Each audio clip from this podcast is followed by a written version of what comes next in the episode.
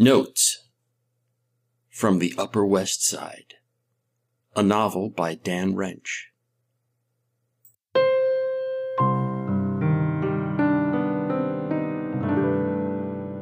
Chapter 28 The Normal Male Curiosity.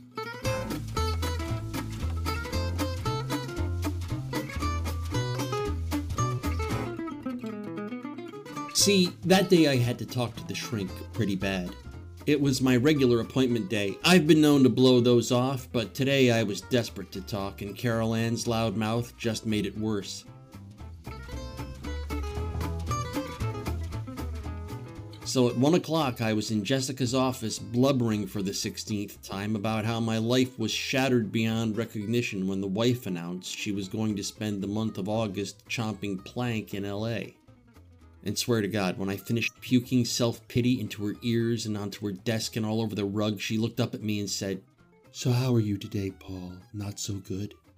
Like I just spent the last 10 minutes grunting and pointing. That kind of made me angry at her, so then she had to sit there while I told her how shitty it was that she obviously wasn't listening to me. Do you ever hear a word I say? I asked.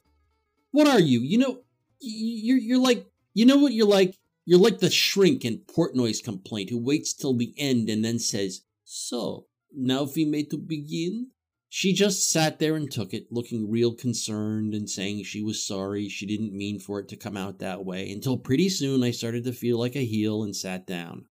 Then we talked about what a sadist Junior is for calling up and rubbing my face in her infidelity every night under the pretense of wanting to speak to the boys. Finally, Jessica said, Are you working on the book? Yeah.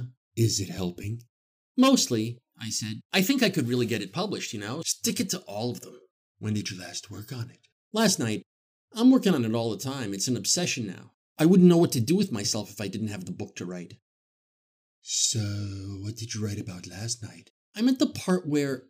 Remember, I told you about the second day we were shooting Little Round Jewish Hat at Fighters, and Part made me go out to Long Island to pick up this big assed internet pornographer, Belinda? Right, Belinda. Remind me again, she was the cinematographer? No, the still photographer. You know, behind the scenes, candid shots of cast and crew. If you've ever gone out to littleroundjewishhat.com, you've seen her work. Do you think that has something to do with how you're feeling today? Yeah, I guess. I mean, it's not the best memory. Would you like to tell me about it? So, I started telling her the Belinda Hempstead story, but I kind of free associated, and the next thing I knew, I was flat on my back on the couch like a caricature from a New Yorker cartoon.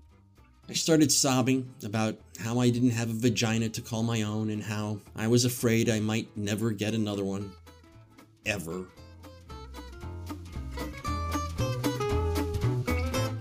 And while I'm lying there with my heart hanging out like a monkey brain pinata, Jessica says, Having a hard time meeting women? I just looked at her. She looked back at me for a few seconds and then raised her right eyebrow as if to repose the question. Do you think? I asked. I mean, I'm a stinking bartender who's been laid off from his union job with two kids and a wife who's somebody's road fuck. I'm a real catch.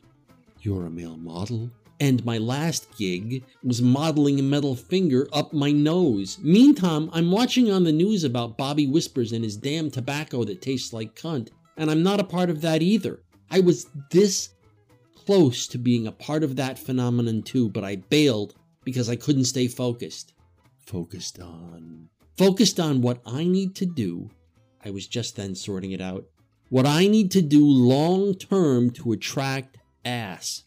There isn't more to it, she asked. Are you sure you walked away from the tobacco project for the. that the only reason was that you lost focus on sex? Yeah, I'm pretty sure, I said. It's a tobacco that tastes like cunt when you smoke it. I just wasn't that interested in it for itself. Trust me, it was about the chicks. I suppose if he made a tobacco that tasted like dick, I'd at least have to smoke some to settle the long standing male curiosity. Straight male curiosity, I mean. About what? The taste of dick. Huh, she said. Then there was this long pause while she looked at me with this really exaggerated poker face. Let's go with that. You find you're curious about the taste of penis.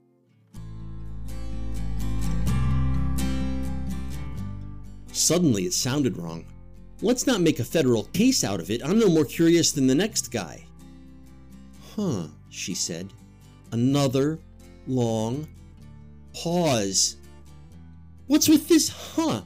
You're a therapist, for Christ's sake. You never heard about male dick taste curiosity? Well, she trailed off and sat back in her chair. She put a pen in her mouth. Huh, she said. Well, how far does this curiosity go with you? I don't remember seeing anything about it in Dr. Selsa's notes or Dr. Koch's. That's because there's nothing to put down. I know it came up, but Koch told me not to worry about it because every man is curious about the taste of dick. It's a Freudian thing. Dr. Koch said that? Yes! What, you're saying he made it up? Because I'm telling you, I'm not a queer. I don't actually want to suck on a dick. I'm not even slightly gay. No, no, she said. I'm not saying you are, but, you know, sexual identity. She cut herself off and then said, No, no, no, it's nothing to worry about. I was just thinking that there are a lot of theories about sexual identity that are a little straitjacketing. You know, some people, and I think they're wrong about this, some people want to say that if you ever think about a member of your own sex, then that makes you gay. And if you don't accept yourself as gay, then you're repressing. And I really don't think that's true. At least, it isn't necessary for you to believe that, Paul. What a relief. It seems, she said. Well, I believe I know what you're saying that some men want to taste other men's penises. I don't want to taste another man's penis. I'm just. I took a breath. I just have the normal male curiosity about what dick tastes like. Have you ever tried to taste your own penis? I can't bend over that far. She tapped her pen against her teeth. All right, she said.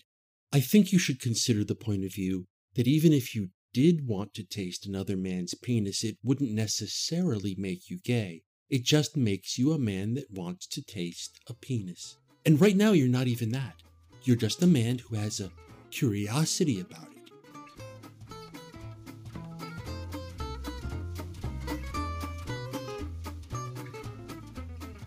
I didn't feel mollified, consoled, cajoled, or whatever she was trying to make me feel. I was shocked, perturbed, and disnoyed. I mean, I thought this was a settled issue. Any of you chicks reading this may have to take my word for it, but hey, guys, you know what I'm saying. Right?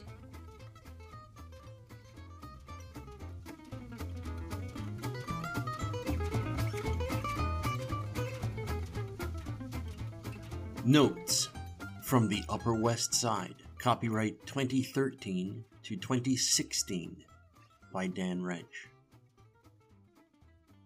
Notes from the Upper West Side is a work of fiction. The people depicted in this work do not exist.